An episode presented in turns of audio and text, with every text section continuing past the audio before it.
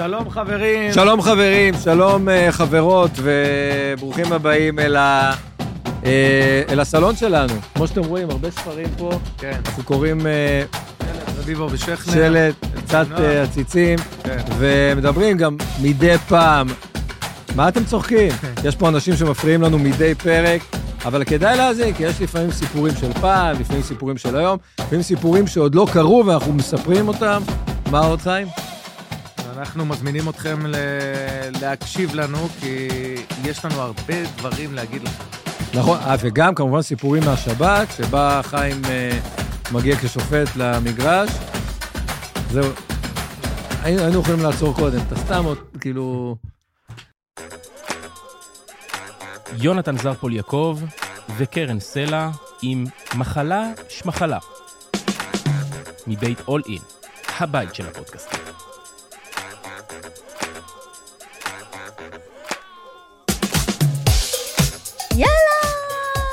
מתחילים. איזה כיף, מתחילים.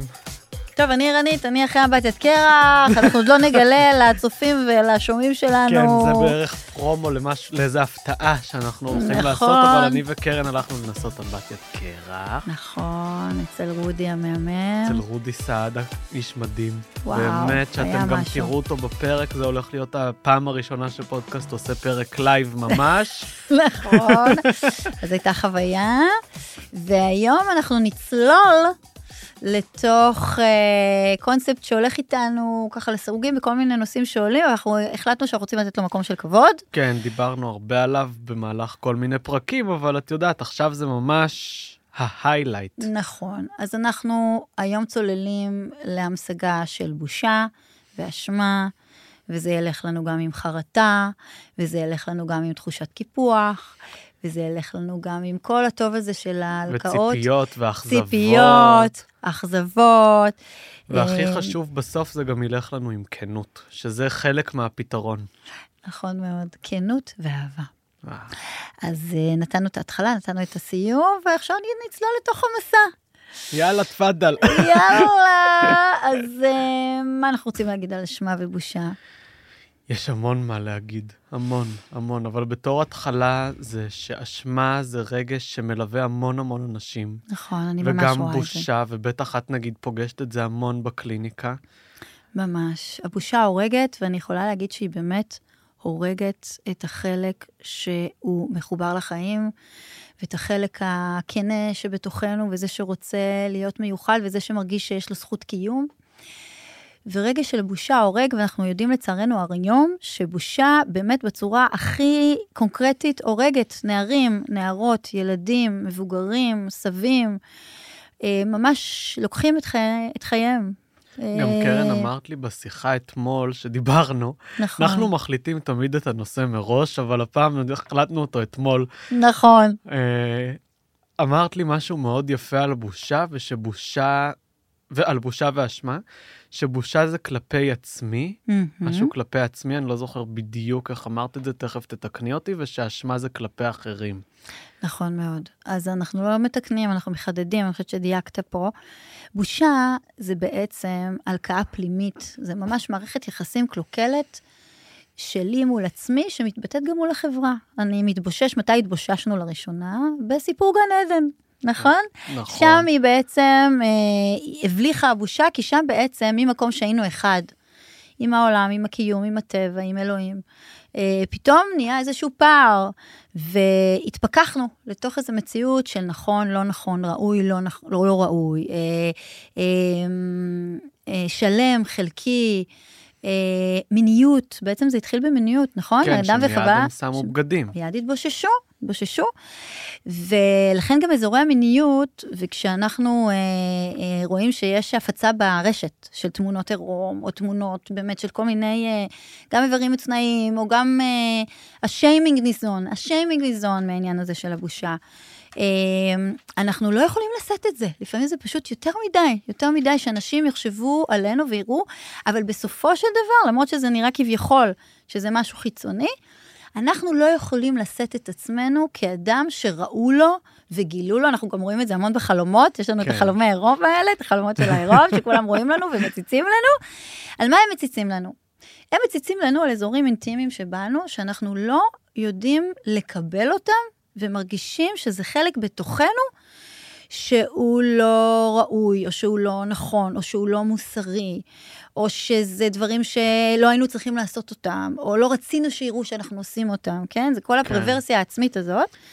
ואז בעצם נולד שוטר פנימי, שעושה לנו את הטרור של החיים שלנו, שלפעמים אנחנו לא יכולים לעמוד מולו. שאמרת שבטיפול גם אתם נותנים לו בדרך כלל שם, נגיד פתאום השוטר אמנון. נכון, נכון, נכון. השוטר יוסי. לגמרי. אנחנו נורא, מה שנורא עוזר אה, זה הרבה פעמים אה, לזהות אותו, ולתת לו פרסונה. אני אומרת, נגיד, אני יכולה להגיד למטופלת, או, עוד פעם מרים הגיעה, עוד פעם דודו הגיע. לבקר, הוא בא כן. לבקר. ממש גם עשית ממנה הפולניה. זה הפולניה. כאילו העיקשת, באתי לתת לך בגפילטה כזה. באתי לתת לו בגפילטה של הראש, ואני, קודם כל, ברגע שאנחנו נותנים לו שם לשוטר הזה, כבר עושים לו איזושהי הפרדה. זה לא אני, זה לא העולם, זה מין ישות שהיא שוטרת טרוריסטית, שפרויד קרא לה הסופר-אגו שלנו, שהוא בעצם עומד ביני לבין החברה, והוא מחליט מה נכון, מה לא נכון. עכשיו תחשוב רגע, יונתן, שאתה תלך לבאדן באדן, ותראה שם את כל השטרונגולים בחוץ, ותסתובב שם באירופה, או באיזה קהילה בחיים נודיסטית.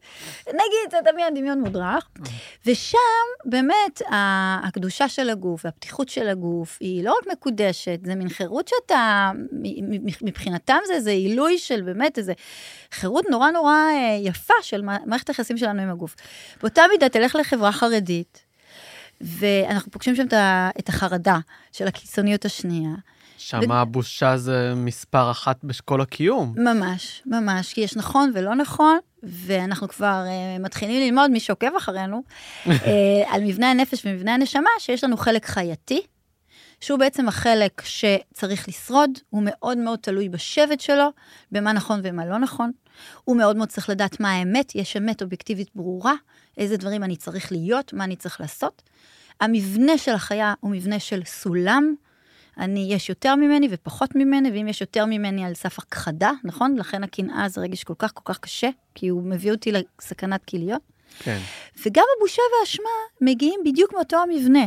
כי תחשוב שאם אני לא במבנה של סולם, ואני לא אה, צריכה להיות באיזושהי אה, נכונות, או, או משהו שמדויק, או נכון או לא נכון, או ראוי ולא ראוי, אין לרגשות האלה מקום. וזה המקום שאנחנו רוצים בעצם להגיע. זאת אומרת, בסוף התפתחות נפשית, רוחנית, תודעתית, you name it, בסוף שלושתם אנחנו מבינים שזו אותה התפתחות, אנחנו רק עושים את הפיצולים האלה, היא המקום שבו אנחנו נוכל אה, באמת לנ, לנהוג ב, בחופשיות ולשנות את מה שאנחנו רוצים, לדייק את מה שאנחנו רוצים, בלי הרגשות המפלילים האלה ושל הנחיתות. ושל הנחיתות. גם זה יפה מה שאת אמרת על הניגוד בין החברה החרדית לבין ה... החברה בבאדן באדן, שבחברה החרדית ממש הם לוקחים את הרעיון הזה של הקדושה של הגוף, והם הופכים את זה לרעיון של צניעות. נכון. לרעיון שהם חושבים שזה צניעות, אבל אגב, גם לא רק בחברה הדתית היהודית, גם בחברה הדתית המוסלמית, למשל, שיש כאלה שמתכסות עד הסוף, כי חייבים ואסור להבליט ואסור להראות את היופי הנשי, כי אחרת הגבר יתפתה, נכון. ואחרת זה... אבל זו חשיבה בעיניי שהיא, אגב, מצד אחד, סליחה על הדתיים בינינו, אבל זה קצת פרימיטיבי. מהמם. בגלל למה, אני אסביר. כי הם חושבים שהתפתחות רוחנית זה בכוח לא להתפתות. אבל הדרך... שזה אגב יוצר כן. יותר פיתוי. זה יוצר יותר פיתוי. בגלל זה, אגב, חווה הלכה אחרי הנחש, כי היא עוד יותר התפתתה. כאילו, עצם זה שאסור לה גרם לה עוד יותר להתפתות. אל תחשוב על פיל לבן. כן, אל אל תאכל את תחשוב- הממתק הזה בחדר. יש לי ממתק עכשיו פה במגירה. אל תאכל אותו, אל תאכל אותו, אל. תאכל אותו. היא יותר התפתתה בגלל שהיא חשבה שאסור לה מעץ הדת, הוא אמר לה, בואי תאכלי מעץ הדת, אז למה לא? נכון. פתאום מה? הוא יראה אישה ברחוב, הוא ימות? מה? הוא לא יכול. ובבאדן באדן מצד שני זה כל כך הרבה יותר מפותח אבל, והרבה יותר בריא, אבל אני בחיים לא אעשה את זה, אני כבר מכין אותך, שאני לא... never say never, יונתן. אני לא הולך אנחנו תכף ערום. יוצאים לפודקאסט בדרכים, חכה, אנחנו כן. אולי נגיע לשם גם. אני לא הולך ערום בבאדן באדן, אה, אבל אני כן חושב שהרעיון שלהם הוא נורא יפה, כי הם באים מתוך מקום של מודעות. הם כאילו אומרים, אנחנו הרי מכירים את הגוף, הגוף הוא טבעי, זה מותר, מותר לדבר אחד עם השני בשני המינים, מותר להתחיל אחד עם השני, מותר לבוא אחד עם השני באינטראקציה, ואין להם בושה, אז הם גם לא מתפתים. נכון, אני אגיד לך מה, לא צריך לשמור עיניים ככה. בעצם מה שנולד, אפרופו גם בגן העדן, זה החלק הנוסף, אם כבר דיברנו על פרויד, זה החלק של האיד. החלק של האיד זה החלק הדכפי. זה חלק של הדחף, יש לנו דחף אה, אה, מיני, יש לנו דחף אה, תקיף של אלימות, של תוקפנות, של אה, אה, רצון ככה להוציא אנרגיה, זה, זה הדחפים החייתיים שלנו. וזה בתוכנו, בין אם תרצה או לא תרצה. אתה יכול להתכחש לזה, לנסות לצמצם את זה, לנסות uh, לבעוט בזה, להדחיק את זה, להכחיש את זה, לפצל את זה. זה, נש... זה נמצא שם, אנחנו חיות. עכשיו, המערכת היחסים שלנו עם הדחף, היא זאת שבעצם תבנה את הבריאות הנפשית שלנו. אני יכולה להתייחס לדחף כמשהו אסור, או משהו פרוורטי, או משהו נוראי. אגב, זה מתחיל כבר מילדים, ילדים שכועסים על ההורים, הם נורא נבהלים מזה. כי הם פוחדים שההורה שלהם ייכחד, או ינקום בהם, או שהם יפגעו בו, יחלישו אותם. ואז מה שקורה, כל הדחפים מתחילים להשתבש לנו. גם מיניות, ילד שיאונן והורה יגיד לו, אוי ואבוי, מה עשית? מה עשית? זה נורא כן, ואיום. לגמרי. כל העולם המיני שלו מתחיל לקבל איזו אינפורמציה של אשמה ושל בושה. עכשיו, הורים לא שמים לב. הורים עושים את זה לילדים גם ביחס לדחף של אוכל. מספיק שאמא תגיד לילדה שלה, את אה, לא הגזמת קצת עם העוד אה, משולש אז פיצה זה שלך? הפרעות אכילה. ושם מתחילות להיוולד הפרעות האכילה. ושם אנחנו גם, כשעבדתי במחלקה להפרעות אכילה, אתה ראית שהמבנה האישיות הנוקשה עם השוטר הפנימי, הרי מה זה הפרעת אכילה? מה זה אה, אנורקסיה? אנורקסיה זה להגיד, אני לא זקוקה לדבר.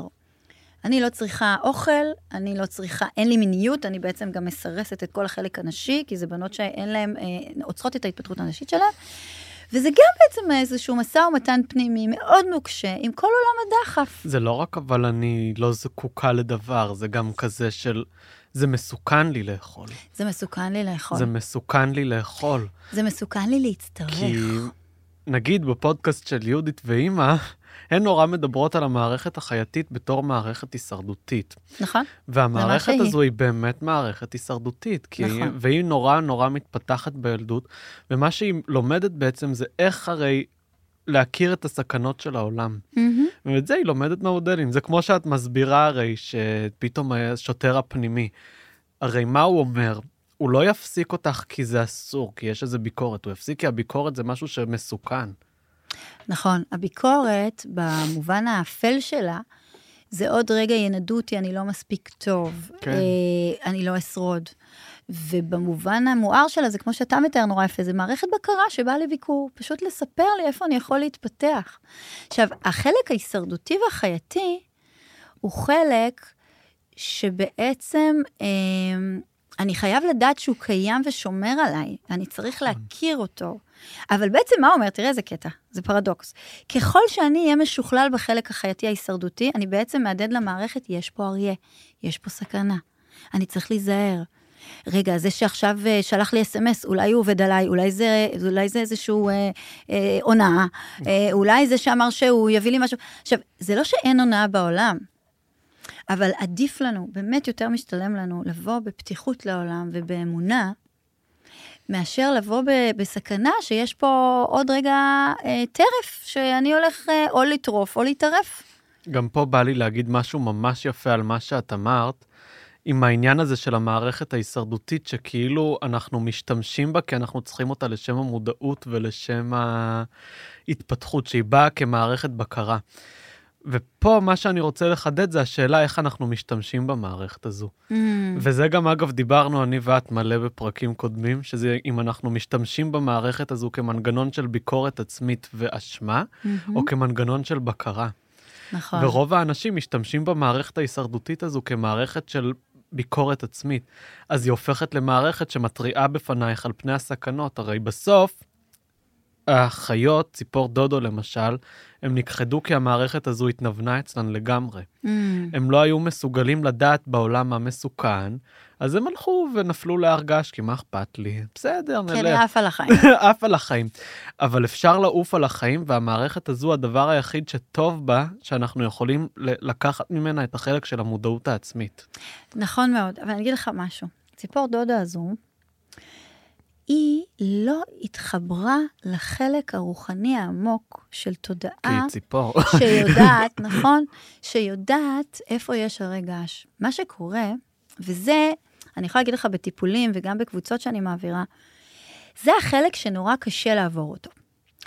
כי אתה נורא מתקשה לעזוב את ההגנות שאתה מכיר, כי אני מבטיחה להם, זה אפרופו הבת את קרח, שרודי הבטיח לנו שאחרי דקה וחצי לא יכאב. האמת שהוא צדק, אבל. והוא צדק. ומזל שהוא צדק, כי אחרת לא היינו מוכנים לקחת שום סיכון שיפתח אותנו. עכשיו, אני מבטיחה, באמת מבטיחה, שברגע שאתה תשחרר מההגנות, לא רק שלא תיפל, לא, לא תיפול להרי געש, אלא שהתודעה שלך תהיה כל כך מזוקקת ומחוברת לאור אינסוף אלוהי של אינפורמציה עמוקה, שאתה תזהה בתוך האינטואיציה שלך, מה זה אינטואיציה? זה אינטואיט. מה זה אינטואיט? זה לתוך הנשמה. מה שקורה, שהפחד עושה לנו הפרעה בוויירלס של האינפורמציה. אנחנו חושבים שאנחנו מדייקים בזה שאנחנו בדריכות וחושבים איפה יש אריה. או בבושה גם. אנחנו חושבים שהבקרה הפנימית של בושה, מה לא הצלחתי, איך לא, איך לא, איך לא עמדתי במבטת קרח, כן. איך טעיתי בתשובה הזאת מול כולם. אני חושב שנגמרתי. אבל אני לא יודע שבכלל החיבור שלי לאור אינסוף הוא בכלל לא תלוי בתשובות שלי או בלבוש שלי, זה משהו הרבה יותר עמוק. שאנחנו יכולים להתחיל את התהליך הזה כשאנחנו מתחילים להשתחרר מהמשחק. אני לא רוצה לנצח במשחק הזה של הידע ההישרדותי. אני רוצה לצאת מהמשחק. אני. רוצה לייצר חיים וואו. שהם בתוך אהבה, כנות וחיבור. ותכף נגיע גם לכנות הזאת, וואו. כי זה כבר חלק מהפתרון. לצאת מהמשחק זה מדהים, כי בסוף, בסוף. הדבר הזה זה משחק. הרי, אז שוב, אני מזכיר את יהודית, אגב, היא הייתה המורה הראשונה שלי. אני הגעתי לה לפני. שהגעתי לנאדר בוטו, לפני שהגעתי. לכל החקר שעשיתי לבד, אני הגעתי לכיתה של יהודית, ילד בן 13, מדהים, משהו. כן. הקדמת את זמנך ממש. טוב, את יודעת. עלית למצוות אצל יהודית. כן, למזלי, את יודעת, זה גם הייתה הכיתה האחרונה שלה בזמן האחרון, אבל לא, ניתן לה, ניתן לה, היא תעשה את זה בסוף. עוד כיתות. לאט לאט היא גם אה, עוברת כן, היא תהליך. עושה דברים יפים. אבל אה, מה שאני אומר, זה שהיא מאוד מאוד מדברת על זה שהמערכת ההישרדותית הזו זה מטריקס. כן, וזה נכון, כי את יודעת, את ממש נכנסת לאיזושהי מציאות מדומה, נכון. שכל הדבר הזה שאת רואה כלפי עצמך זה דמיון. נכון. הרי מה זאת דאגה? דאגה זה תמיד אגדה. דאגה זה אגדה, אוי, זה מהמם. תמיד, תמיד, תמיד, תמיד, תמיד. דאגה זה אגדה, אתה יודע, זה מהמם, יש לי דימוי, אני גם משתמשת בו, ש... כשאתה רואה את ה... אנחנו חושבים, כשאנחנו מגיעים לקוסמות ומישהו חותך את הבן אדם לשתיים, אנחנו, הוא נחתך לשתיים, אבל הנה, הוא, הוא חי. זאת אומרת, אנחנו לא ראינו אותו מאחורי הקלעים של הקסם, זה לא באמת אמיתי. לנו נראה שהבן אדם הזה עכשיו אה, הולך לעולמו ולא יוכל לשרוד. וזה בדיוק הח- החרדה הזאת והקטסטרופה שאנחנו חווים אותה, זה בדיוק על התותנויות הזאת, שאנחנו לא רואים את מאחורי הקלעים של העולם. אם היינו רואים את מאחורי הקלעים של העולם, ומחוברים באמת למה שקיים היום בתוך החיים שלנו, במסלול החיים שלנו, עכשיו זה עוד דבר שחשוב להבין. אם אני אכניס את מסלול החיים, שלי לתוך מסלולי חיים של אנשים אחרים, שעכשיו אה, קורים להם דברים נוראיים, וזה סופר רלוונטי לימים שאנחנו עוברים, אז אני נכנסת לא עולה מאחורי הקלעים, אני נכנסת לקסם הזה, שהוא אפילו לא שלי. את נכנסת לתיאטרון. אני נכנסת לתיאטרון האימים, שאם הוא היה שלי, אז יש דברים שהייתי יכולה לעשות, גם את הדברים הקשים ביותר.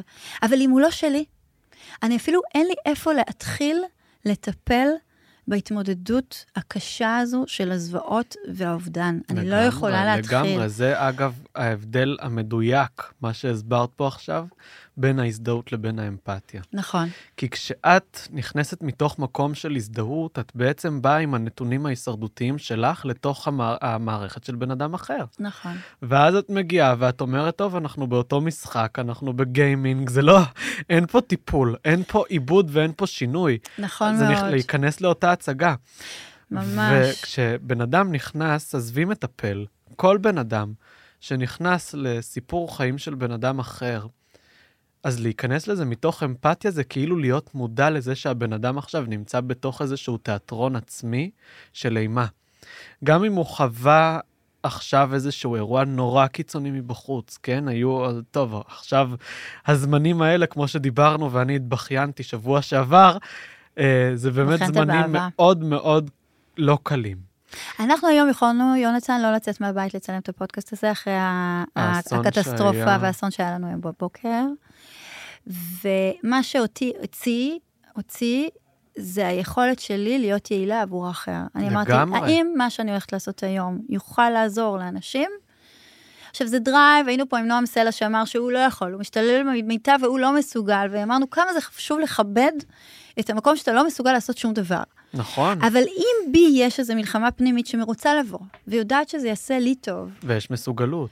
ויש לי כוחות, יש לי חיוניות, יש לי מסוגלות, המחשבה כיצד אתה יעיל לאחר, אגב, זה אחד הפתרונות לבושה. כי כשלי הגיעה נערה שעברה טרור בתוך בית הספר, אחד הדרכים שלי לעזור לה הייתה להסביר לה כמה היא לא יעילה, הכרחית עבור העולם.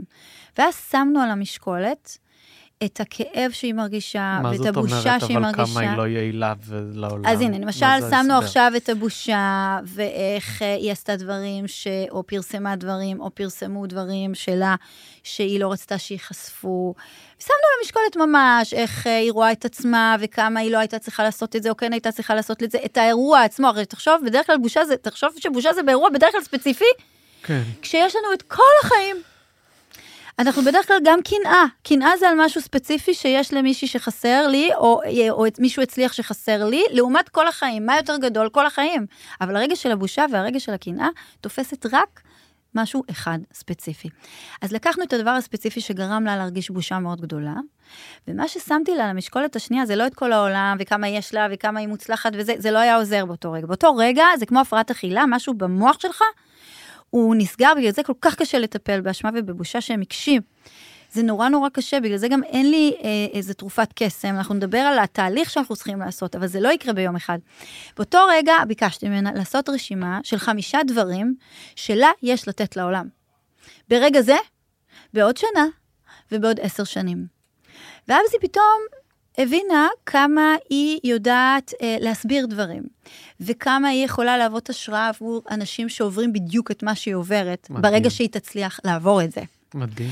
וכמה היא יכולה אחר כך לעשות הרצאות על חיזוק פנימי ועל מודלינג של התמודדות.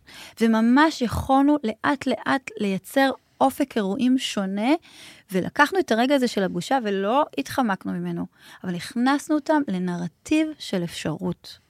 אז קודם כל, זה אחד מהאפשרויות להתחיל להירפא ולהשתחרר מבושה, קשור לייעוד וקשור לכמה מה שאנחנו עוברים עכשיו יכול לעבור איזושהי אלכימיה של משמעות. זה מדהים. ועוד דבר שאנחנו יכולים לעשות, זה כי הרי בסוף, מה זה בושה? זה כנות, זה מה שקרה לנו, בשדה של הלקאה וביקורת ושיפוטיות וצל. אז מה שאנחנו יכולים לעשות זה לקחת את אותה כנות, ופשוט, פשוט, שזה לא, לא פשוט, אנחנו יודעים, לשים במרינדה של אהבה. לגמרי. בדיוק את אותו דבר, אותו דבר שקרה לי, אותו דבר שעשו לי, אותו דבר שעשיתי, אותו דבר שראו לי, אותו דבר. במקום האלה, כמו בחלומות, שיושבים ושמים את האצבע וצוחקים ומלגלגים, אה, לקבל אהבה. גם פה, אגב, אני רוצה לתת עוד איזשהו כלי שיכול, אגב, גם מאוד לעזור. כשאנחנו מסתכלים מזווית ראייה של קורבן על העולם, אז תמיד אנחנו נגיד לה, על דברים שקרו, אה, זה קרה לי, הוא עשה לי, נכון. היא עשתה לי. אה, אני הלכתי ואכלו לי ושתו לי, והפולניה, אפקט הפולניה, להיות קורבן זה אפקט הפולניה. משהו. ככה זה נקרא. אבל אחד הדברים שיכולים לעזור לבן אדם בתור התחלה, רק כדי להבין את המשחק שהוא נמצא בתוכו, זה להגיד, הוא עשה. נקודה. אחרי זה בלי מילות שיוך. Mm, אין בלי פה- לי, עליי, בלי לי, בשבילי. עליי, בשבילי. כי הוא עשה, הוא צחק. עכשיו, נגיד, אני עשיתי משהו מצחיק, הבן אדם צחק כתגובה, או אני נפלתי על בננה, הבן אדם צחק כתגובה, הוא לא צחק עליי, הוא צחק. אכפת לי שהוא צחק? לא, זה מצחיק, שזו התגובה שלו. וככה אני לא מסתכל מרמה של קורבן, מרמה של הוא עשה לי, מרמה של אכלו לי, שתו לי. אני מבין את הרגע הראשוני הזה בתוך המשחק, כי אגב, מה שמוביל חלקית לבושה זה ההוא עשה לי והתחילו לצחוק עליי, ואז אני מתחיל גם להרגיש אשם, כי עשיתי משהו אולי לא בסדר, אולי לא מספיק טוב, אבל לא, הם לא עשו כלום. התגובות האלה, אגב, שהן לא שרירותיות, Mm-hmm. אם בן אדם צוחק ואני נעלב מזה, זה בגלל שמשהו בי קשור בצחוק, שזה קשור לי, יש לי עלבון פנימי כלפי הדבר הזה. נכון. יש לנו רזוננס. הוא בדיוק. יכל בכלל לצחוק עליי בגלל שהתדר שלי מושך את הצחוק הזה. נכון, נכון. ואם אני מבין שהוא פשוט צחק, אז אין, אני מרפא את התדר הזה. אין יותר, הוא צחק עליי, אין יותר את התדר הזה של כל האשמה וכל הקורבנות וכל ה... יש לי בפנים איזשהו משהו שאני עשיתי לא בסדר ואני חי באילוז'נס שכאילו עשיתי דברים... אילוז'. שעשיתי דברים רעים ושאני אשם וקורבן. ואני מצפה מאחרים, אגב, רוב האנשים מצפים מאחרים להתנהגות מסוימת. מה זה נכון. צריך להיות? הם חושבים שבן אדם צריך לכבד אותם, צריך לזה, צריך לאהוב אותם, זה לא, זה לא אבל יקרה. מה שאתה אומר פה, שזה נורא חשוב, בכל חלק שפוגעני, שאני או פוגע ובעיקר בעיקר פגוע, יש אלמנט נרקיסיסטי. מה זאת אומרת? גם עם הבושה וגם האשמה וגם הקיפוח, תשים לב שאני שם את עצמי במרכז. ראו לי, לא אוהבים אותי, פגעו בי, הייתי צריך אה, לתת לכולם, עשיתי משהו לא בסדר, אז או שאני אלוהים, שפתאום אלוהים פגום, שהייתי צריך לעשות מלא דברים ולא הצלחתי, עוד פעם נרקסיזם, או שהייתי אמורה לקבל אהבה ולא קיבלתי, עוד פעם נרקסיזם, וגם ציפייה. וגם ציפייה. בציפייה זה גם, אני בעצם הסנטר של הקיום, וזה בכלל לא מעניין אותי ששכחו לי את היום הולדת, בגלל שעכשיו אה, אימא שלה במיון, והיא בטח שאני האחרונה במחשבה, אבל בנרקיסיסטיות שלי, היו אמורים לזכור את היום הולדת שלי. היו אמורים לתת לי, היו אמורים לקדם אותי, היו אמורים לראות אותי. אבל ציפיות יש רק בכריות, מה לעשות? בדיוק, אז הציפיות האלה, שזה אחד הדברים הכי קשים, זה השטן הוא ציפיות, שטן זה הציפיות שלנו ואשמה. מהחיים. ואשמה, בדיוק. עכשיו, אנחנו, אני ואתה, יונתן, גם עלינו על זה בשיחה, שבעצם יכולנו, אם היינו כבולים בתוך בושה, לא היינו עושים שינויים בחיים שלנו, כי אנחנו שנינו עשינו צעדים מאוד לא קונבנציונליים. נכון, ואגב, את עשית שינוי ענק, נכון. אני חייב להגיד, כי נכון. מפסיכולוגית לעשות את מה שאת עושה היום, שפסיכולוגית קונבנציונלית לא הייתה מעיזה בחיים לעשות, זה כבר משהו מדהים. ואני וזה- אשמח שתספרי על זה קצת, כדי שאנשים באמת יבינו, יש פה שינוי ענק, שאגב, הוא מלא בהשראה. תודה. אני, אני, זה לא, אפילו פשוט קרה מעצמו, והגיע בגיל, אה, בדיוק אה, אתמול חגגתי 49, והוא הגיע בגיל יחסית מאוחר, ביחס ל-20 שנה שאני מטפלת, אז הוא הגיע לי בזמן, באמת בתוך איזה בשלות והתבשלות של הבנה שיש פה עוד דברים בעולם הזה, שהם משפיעים על הנפש שלנו ועל היכולת שלנו לריפוי ולהתפתחות. ועדיין זה לא מובן מאליו. לבוא ולעשות פה פודקאסט על נשמה ועל תודעה ו- וטיקטוקים על פיזיקה קוונטית ושחזורי גלגולים. בתוך העולם הקונבנציונלי של הפסיכולוגיה הקלינית, זה באמת, אני עוף מאוד uh, יוצא דופן. יש עוד כמוני, אבל לא הרבה, ולא לא שיצאו ככה בצורה, uh, באמת יצאו לאור. וההוצאה שלי לאור היא גם ההתפתחות שלי, כי אני מתפתחת כשאנחנו יושבים פה ומדברים, ושאני כותבת ספרים ועושה הרצאות, אני מתפתחת בתוך לגמרי, הכיוון גם שלי, אני. ואני באורות. אני בהרגשה של סיפוק ו- ו- וסקרנות, ואני היום בולעת ספרים שלא הצלחתי אפילו חצי ספר של פרויד לבלוע. היום אני קוראת שני ספרים בשבוע, וואו. בכל אזורי התודעה ורוחניות ונפש, ו- ורן קליף, שאני מאולפת על הבן אדם הזה, ואני בקורסים דיגיטליים שלו, ואני ממליצה לכולם, וכמובן נאדר שפתח לי פה עולם שלם. פתאום אני מרגישה, עכשיו, זה לא שלא הייתי בפה השנה לפסיכולוגיה, יש שם אה, אוצרות. וגם הייתי צריכה את המדרגות האלה כדי להגיע היום לעוד מרחב. אבל אני, אני, כשאתה מצליח לפרוץ את אזור הבושה, ואת אזור השבט הזה שלך, מה יגידו, ואיך זה ייתפס, ולא אכפת לי שיגידו לי שאני שרלטנית וחיה בסרט, כי אני יודעת שאני חיה בסרט הכי טוב של החיים שלי, ואני רק מחכה לראות מה הסצנה הבאה והבאה. ואני נורא מחוברת להתרגשות הזאת בחיים שלי, ואני עושה את זה באהבה ובשמחה, ואני רואה איך אני אדם הרבה יותר רגוע, יעיל, מאוזן, יחסית, בדרך ליותר אה, מרחב אה, שהוא באמת יותר רגוע. ואני חושבת ש-once גם אני עוברת את התהליך הזה, אני יכולה להגיד לאנשים, אחרי שאני עברתי את זה, שזה אפשרי. אתם יכולים. למצוא דרך של עיסוק, של ייעוד, של אה, אם אתם באמת מתחילים רגע קצת להשקיט את הקולות האלה, הפנימיים והחיצוניים גם יחד, הם הרי תמיד מחוברים, וללכת ל- עם הלב שלכם. אגב, שרלטן זו מילה שהייתי שומע הרבה בחיים שלי, אפילו מחברים, שהיו אומרים לי, "אתה- מה, אתה תהיה שרלטן? מה אתה הולך לרמות אנשים? כאילו בחצי גיחוך כזה. נכון. למה, מה אתה עושה? כי העולם ו- הרוחני, זה הולך כן, איתו זה הרבה. הולך איתו הרבה, כל הדבר הזה. ואגב, יש רוחניות מאוד רעילה לפעמים, שעל נכון. זה אנחנו נדבר מתישהו בהזדמנות, אבל לא עכשיו. כן, נכון. אבל בסך הכל, מה שאני... שוב, אתם רואים, אני בסך הכל בן אדם חביב.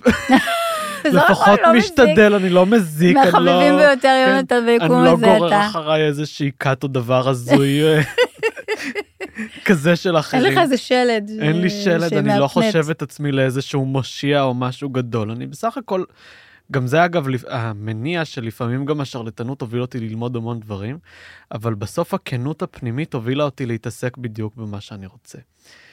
ואני שנים, שנים, שנים, כל מה שהייתי רוצה זה הרי, הבסיס היה אני רוצה לחקור. מאוד, אני בן אדם של חקר וגם חקרתי המון לבד, ושנים רציתי גם לטפל אה, ול... או ללמד, בעיקר ללמד אני רוצה, ומה שאנחנו עושים פה זה בדיוק ללמד בנתינה, בחינם, אני לא נכון. מחפש מזה משהו. ובא עם זה הרצון לטפל. עכשיו, הוא היה יותר קטן, אז הלכתי ולמדתי מלא קורסים של טיפולים ודברים כאלה. אצל יהודית, אצל נאדר בוטו, למדתי נומרולוגיה, למדתי קלפים, עזבו, זה כל הרזומה, רפואה סינית. מעניין. ופתאום אני פותח את הקליניקה אה, בתחילת השנה ביולי, שנאדר אמר לנו לעשות סטאז'. ואני קולט שאני לא משווק את זה כמו שצריך, ואני Mm. מנסה ומנסה ומנסה. והרי אגב, חלק מהאנשים, אחד הטיפים למציאת ייעוד זה שאתם רואים שאתם עושים משהו בכוח, נכון. והוא לא עובד, זה סימן שאתם כנראה גם לא במקום. נכון. לא- לא מחוברים עד לא הסוף. לא מחוברים עד מדייקים. לא מדייקים. כי אני באמת שאלתי את עצמי, אני, למה אני לא משווק את הדבר הזה יותר ב- ברצון, יותר בפאשן? כי אתה לא בכנות. כן, ואני לא בכנות, והבנתי שאני לא רוצה את זה. אני לא רוצה לטפל אחרי חמש שנים שאני מתעסק בזה, מגיל מאוד צעיר, אני לא רוצה לטפל. אז מה אתה אני רוצה רוצה לעשות? לחזור לללמד ולזה. להעביר ידע. אז בסוף את יודעת שברגע, אגב, שעושים משהו מתוך כנות, זה מתחיל לזרום. נכון, והנה אני דברים ואת נפתחים. פה יושבים. לגמרי. זה החלק המרכזי של הזרימה. ואם הייתה לי הבושה, ואם הייתה לי האשמה מול המקום הזה שהיום אומרים לי, שרלטן, הנה, שרלטן, אז לא הייתי עושה כלום. נכון, כי זה היה מצמצם את השדה שלך. ברגע שאתה מחובר ואתה באמת, זה קשה. תקשיב, אני אחרי שהגעתי באמת לעולם הזה, עוד פעם, אני, אז אני, אין, אין פרק שאני לא אומרת שאנחנו לא יכולים לעצבן אנשים. לגמרי. כי כשאתה נמצא קצת באזורים יותר רחוקים מענייני תודעה שבאמת יכולה לקיים מציאות, אז אתה אומר, וואה, זה ברור, אני עכשיו אני אהיה, הסוד. אבל צריך להבין שהדבר הזה, זה באמת סוד הקיום. אני, הפודקאסט הזה הגיע כשבעלי אמר לי, את חייבת להיכנס ל-all in. ואמרתי, איך אני אכנס ל-all in? מה, מה אני קשורה? זה בכלל אנשים, מאיפה אני, מי, איך אני אגיע למקום? הוא אומר לי, את צריכה, זה נכון לך, זה מתאים לך. אחרי שבוע אתה הרמת לי צלצול, אחרי שבועיים צילמנו פרק ראשון. עכשיו. אני כנראה הייתי במקום שספציפית, ספציפית להעברת הידע, לה, הייתי בפשלות לדבר הזה, וזה הגיע, וזה הגיע. עכשיו, אתה, אנחנו צריכים באמת אה, לייצר את הרצון, והעולם באמת יבוא איתנו, אבל פה הכנות היא נורא נורא חשובה, תהיה כן עם עצמך, מה אתה רוצה, מה אתה לא רוצה, ופתאום אתה תשים לב שכשאתה דוחה מעצמך כסף, או דוחה מעצמך זוגיות, או דוחה מעצמך שפע, יש בך משהו שאו לא מאמין שאתה יכול, או לא סגור על מה אתה באמת רוצה, או זקוק לזוגיות באמת ממקום של תשוקה ותענוגות, ולא באמת ממקום של כן. נתינה והתפתחות. יש המון מרכיבים. והעולם לא משחק משחקים. העולם לא משחק משחקים. הוא באמת מבקש ממך להבין בשביל מה אתה צריך את הדבר הזה, והאם הוא מאיזה תואר הלב והמחשבה, וכמה אתה בכלל מוכן לזה. זה נורא מצחיק, פסיכולוגים תמיד אמרנו שכשמטופל אה, אה, לא מגיע, כאילו, אנחנו נורא פוחדים שהמטופל יבטל, ואנחנו נורא פוחדים שהמטופל לא יבטל. כאילו, באותה מידה שאתה רוצה לטפל, אתה גם מקבל איזושהי רווחה, כשאתה בעצם לא חייב עכשיו לצלול לתוך העולם הדינמי של הטיפול. זה לא דבר פשוט. עכשיו, אתה צריך להיות כנה עם עצמך. שהיית מעדיף ללכת ולעשות שופינג מאשר עכשיו להיכנס לבן אדם לתוך העומקים של הנפש שלו, למרות שזה כאילו הייעוד שלך, אבל זה לא דבר פשוט. אז קודם כל תהיה בכנות, לגמרי. זה נורא חשוב. לגמרי. קודם כל להיות בכנות. זה משליך על העולם המקצועי, זה משליך על העולם החברתי, זה משליך על העולם המשפחתי, זה משליך על כל העולמות. כי בסוף, כשבן אדם מתבייש להיות מי שהוא, הוא מפסיד הכל. נכון. הוא מפסיד את החיים, ואני אגב, כל החיים שלי הם באמת איזושהי דוגמה לזה, לא שאני משוויץ, כן? אבל זה, זה היה אתגר מאוד גדול עד שבסוף צברתי את הביטחון שמאפשר לי היום לעמוד ולדבר. אבל, אבל זה אומץ באמת מאוד גדול, יונתן, גם מה שאתה עברת ומהמקום שהגעת ומהמשפחה שאתה בא וגם מהצעירות שבה, שבחשיפה הזאת להמון תכנים, אני תמיד אומרת שאומץ זה מלשון לאמץ, היכולת לאמץ את החיים כן. בחום. אבל את גם יודעת, הייתי, הייתי ילד מאוד בעייתי. מצד אחד, כי כאילו גם הייתי יותר חריג, אף אחד לא באמת... שוב, היו לי חברים בילדות, כן? זה לא שהייתי חריג ולבד וכל הסיפורים הטראגיים האלה. אני לא מנסה לצייר איזשהו משהו הזוי. אבל תחומי עניין שלי תמיד היו שונים, והיה לי קשה להשתלב. איזוטריים לזמנך. כן, היה לי קשה מאוד להשתלב בחברה. עדיין. ויש לזה השלכות. אבל את יודעת, אנשים נגיד הרבה נהגו להגיד לי, זה נורא מוזר, מה אתה עושה, אתה לא אוהב... את-" כולם יוצאים לבר עם כל החברים שלי הצעירים, ו- ואני לא הולך לשום מקום, לא, אין לי כוח. אבל אני לא נתתי לזה, אני בן אדם עקשן מדי, לפעמים זה אפילו כמו פרד. אני, שאני לא רוצה משהו, אני לא עושה. אבל זו עקשנות שהיא חשובה. ואני אמרתי לעצמי כל החיים, שזה אגב משהו שאני ממליץ לכולם, אתה תהיה אתה קודם כל, ושאחרים יבואו אחר כך. וזה עוד באזורים שלא היה לך ברור בדיוק מאיפה אתה בא ולאן אתה הולך. זאת אומרת, היית הרבה פעמים באמת באיזשהו חיפוש. זאת אומרת, זה לא פשוט. כן, כשאתה יודע מה אתה ומה אתה רוצה להתעסק, אז, אז זה יותר קל, אבל כשאתה עוד גם באיזה מקום שלא בדיוק ברור לך מאיפה אתה בא ולאן אתה הולך, כן. כי הרבה זה מאוד פעמים, לא פשוט. נגיד, גם היו לי שלבים. את יודעת, בהתפתחות שלי היו שלבים, ואגב, להרבה אנשים רוחניים יש את השלבים האלה בהתפתחות שלהם. היה לי את השלב של היהיר, היה לי את השלב של הביישן, היה לי את השלב של השרלטן הפנימי, זה שחושב שהוא לא יודע כלום. זה אגב הסינדרום שלב הזוי, מה שהזוי זה. שבא לי אחרי שלב היהיר. אה, הרכבת הרים רגשית. כן, כאילו הייתי מאוד יהיר פעם, אגב, אני מודה בטעות. זה שלב אבל שכולנו עוברים. כן, אני, אני מכירה אותו באמת מאוד. הייתי בן אדם מאוד יהיר, שאני מסתכל אגב בדיעבד אחורה. כן, קיימת חרטה, אבל אני, כשאני אומר שקיימת חרטה, זה, זה כמו לא לקחת אחריות. כי זה להגיד, זה השיעור של כולנו, ו, ו, ואני חוויתי את השיעור הזה מול היהירות, כדי להבין שאני כאחד האדם. אז זה שלב הכרחי. וכדי להבין ש, שלמרות זה שאני אחד האדם, לכל אחד מבני האדם יש את הייחוד שלו. נכון. וזה מה שנותן לבן אדם את, ה, את האפשרות לצאת. כי זה לא לבוא ממקום יהיר, אלא לבוא ממקום של כולם זה היצירה של אלוהים. נכון. כולם. וככה ככה זה ההתפתחות, כי אז במקום להסתכל על אנשים מגבוה ולחשוב את עצמך, נכון. להסתכל בעיניים ולהגיד כל אחד הוא יצירה. לא זה- משנה מי הוא. אבל זה ברגע שאת, זה, זה מהמם, כי היהירות היא קצת, אתה נכנס לאיזה גולם כזה, שאתה בעצם מלך העולם, אתה בכלל לא, לא, לא מודע שאתה בכלל לא מחובר לחוץ, אבל אתה יודע הכל, ו, וכולם לא מבינים בשום דבר. וזה שלב של התכנסות פנימית של גולם, שמתחילה ההתגלמות בעצם, בתוך הגולם הזה, אתה מתחיל להתגלם בתוכך איזושהי זהות שמתחילה משלב כזה, שהוא באמת מאוד מכונס ומאוד מרוחק. אחר כך אתה יוצא החוצה, ואתה מרגיש שהמלך הוא עירום, זה השלב התזמונת המתחזה, כולם חושבים שאתה משהו מיוחד, ואתה אומר, מה, הם לא מבינים שאני בעצם כלום ושום דבר. ואחר כך מתחיל איזשהו איזון, קודם כל, שמתחיל באמת להתחבר לאחר, ממקום שכל אחד יש לו איזה משהו שהוא מיוחדות, ואני לא מאוד שונה מאחר, ויש לי אפילו מה ללמוד ממנו, ואנחנו לא, כמו שאמרנו. במובנה הסולם הזה של יותר או פחות. לגמרי. מכל אחד יש לי מה ללמוד. זה כמו שאני פעם שמעתי אפילו איזשהו סיפור, אני לא זוכר מי סיפר לי אותו, אבל הוא הלך ברחוב, והומלס, פשוט הומלס, בא, ביקש ממנו אוכל, והוא נתן לו, והוא אמר לו איזשהו משפט ששינה לו את החיים, ההומלס. אני לא זוכר בדיוק איזה משפט, אבל את מבינה שאפילו מהומלס, כי זה לא משנה, כל בן אדם יש לו את הניצוץ. לגמרי. האלוהי. וכל בן אדם יש לו חוכמה, לא משנה באיזה מקום הוא נמצא בחיים. גם לבן אדם היהיר, אגב. וזה כמו שאגב נאדר אמר, משהו מאוד יפה, זה שהוא הלך, וכשהוא למד רפואה, הוא לא הלך לפרופסור עם הצנתורים המדויקים, הוא הלך לזה שעושה את כל הטעויות. נכון, מה שמשם הוא למד הכי כן, הרבה. משם הוא למד הכי הרבה. ו- וזה בעיניי נקודה מאוד חשובה, כי בן אדם, אגב, אגב, יהירות ברוב המקרים גם באה מתוך בושה.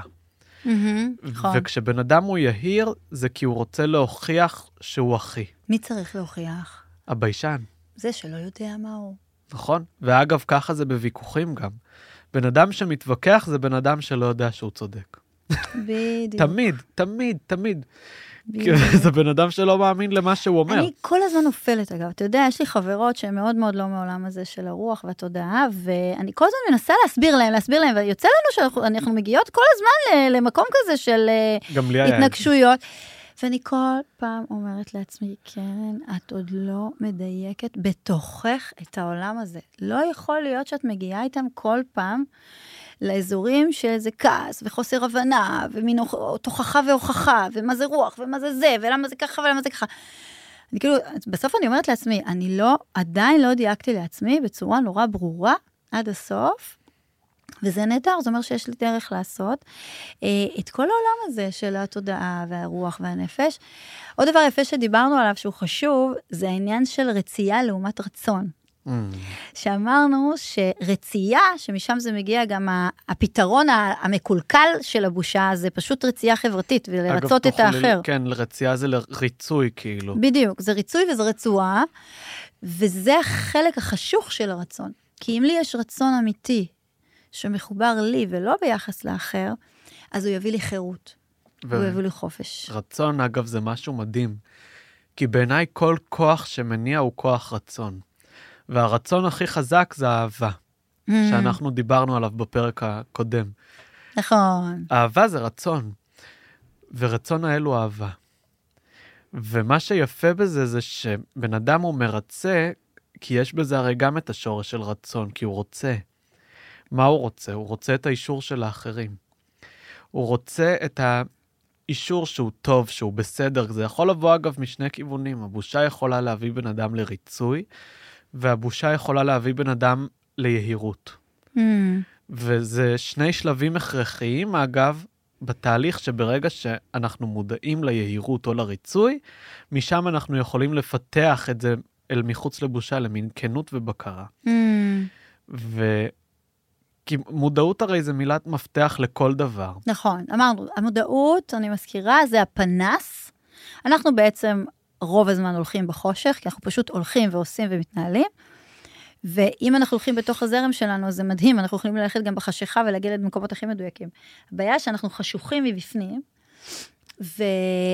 ואז ברגעים רבים אנחנו צריכים להדליק את הפנס. להדליק את הפנס רגע, לאן אני הולך? מה מניע אותי עכשיו? כמה אני הולך עבור אחרים, כמה זה עבור עצמי? כמה אני בכלל מדייק? כמה אני הולך מתוך חיזוק חיובי או שלילי? וזה המודעות. אבל, אבל מה שחשוב לחדד פה זה שאין דבר כזה נתינה פתולוגית, Mm, בעיניי. אין דבר כזה נתינה פתולוגית, אלא יש מקום שאני באמת, לא באמת נותן. הריצוי זה המקום שאני נותן כדי לקבל. זה עדיין גזל. כן, אני חושב עם ציפייה, ש... עם הגענו עוד פעם ציפייה, לציפייה, כן, להכרה, נותן- להוקרה, כן, לציפייה. אני נותן כי אני מצפה למשהו שיקרה בתמורה, ואז מציפיות יש אכזבות.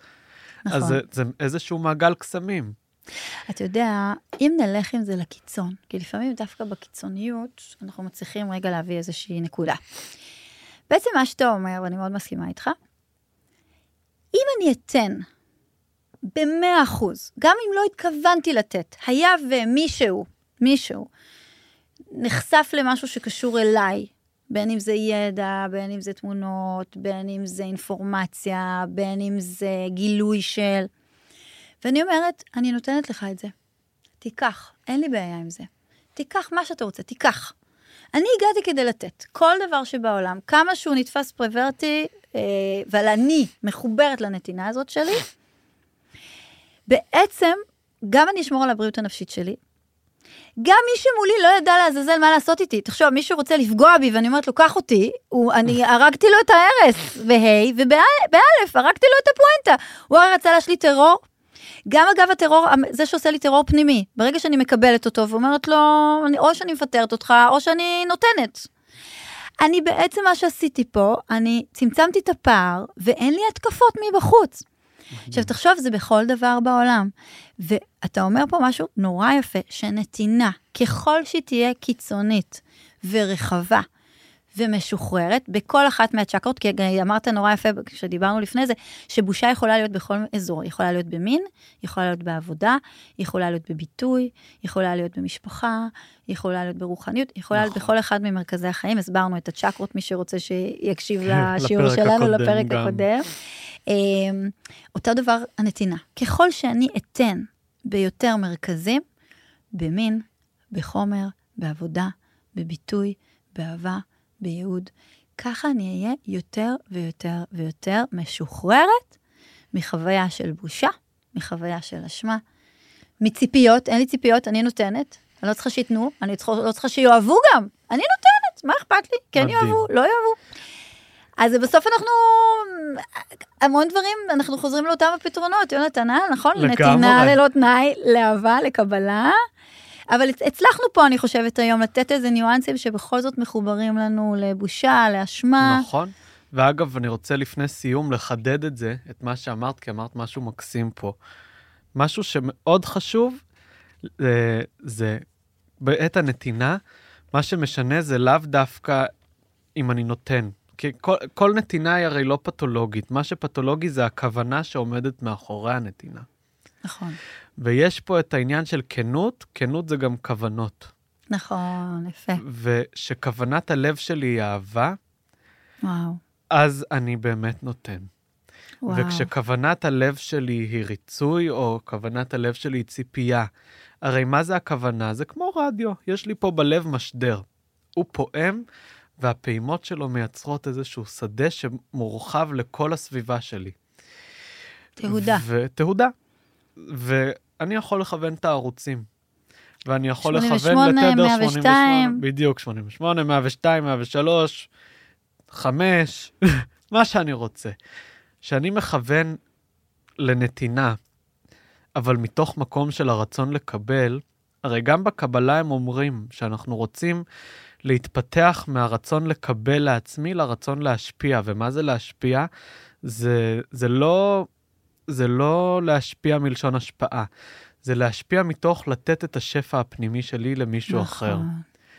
אז... ופה אני אתן לך עוד ניואנס נורא יפה, ששפע השפעה בשיפוע הנכון. בשיפוע ממני אליך ולא ממך אליי, בדיוק. אז השפע הוא לא פשע. בדיוק, אז אם אני, אם אני רוצה להשפיע ציפיות כלפי אחרים, כי בסוף זה הולך לבן אדם האחר והוא מחזיר אליי את אותו דבר. העולם מחזיר לנו באותו מטבע את מה שאנחנו נותנים. נכון. והוא מחזיר לנו באותו מטבע את מה שאנחנו נותנים כדי שאנחנו נלמד מזה וכדי שאנחנו נתפתח מזה. נכון. אז אם אני נותן מתוך כוונת לב של אהבה, העולם יחזיר לי אהבה. לגמרי. אז אנחנו יכולים לסכם שבושה ואשמה זה אזורים שאנחנו נלקחת, אנחנו לוקחים או נותנים לאחרים לקחת מאיתנו את החירות מעצמנו. ולהחזיר בחזרה את העגל לידיים שלנו, זה יהיה דרך נתינה ללא תנאי, אהבה, קבלה עצמית, מודעות שאנחנו נשים אותה שם, וכנות בשדה של אהבה. בדיוק, ומודעות לכוונות הלב שלנו. נכון, ופה חיים ומה, ומוות, אנחנו אומרים את זה שוב ושוב ביד הלשון, זו הלשון הפנימית, מי שמספרת לנו שנגמרו לנו החיים בגלל שכך וכך וכך. אנחנו יכולים לראות את האנשים שקמים... קיצור, זה יוסי. יוסי, השוטר הפנימי הזה, אני מפטרת אותך. יוסי יושב, ושושנה וכרמלה ושושי ו... ו... ומי שרוצה. ומי שרוצה, אז אנחנו מציעים לכם לקחת את השוטר הזה, לתת לו איזשהו שם, אה, להלביש אותו ככה יפה על מדים. ו... ולהוציא אותו, מדים של דרג הכי טוב, ולהוציא אותו לחל"ת ללא תאריך אה, חזרה.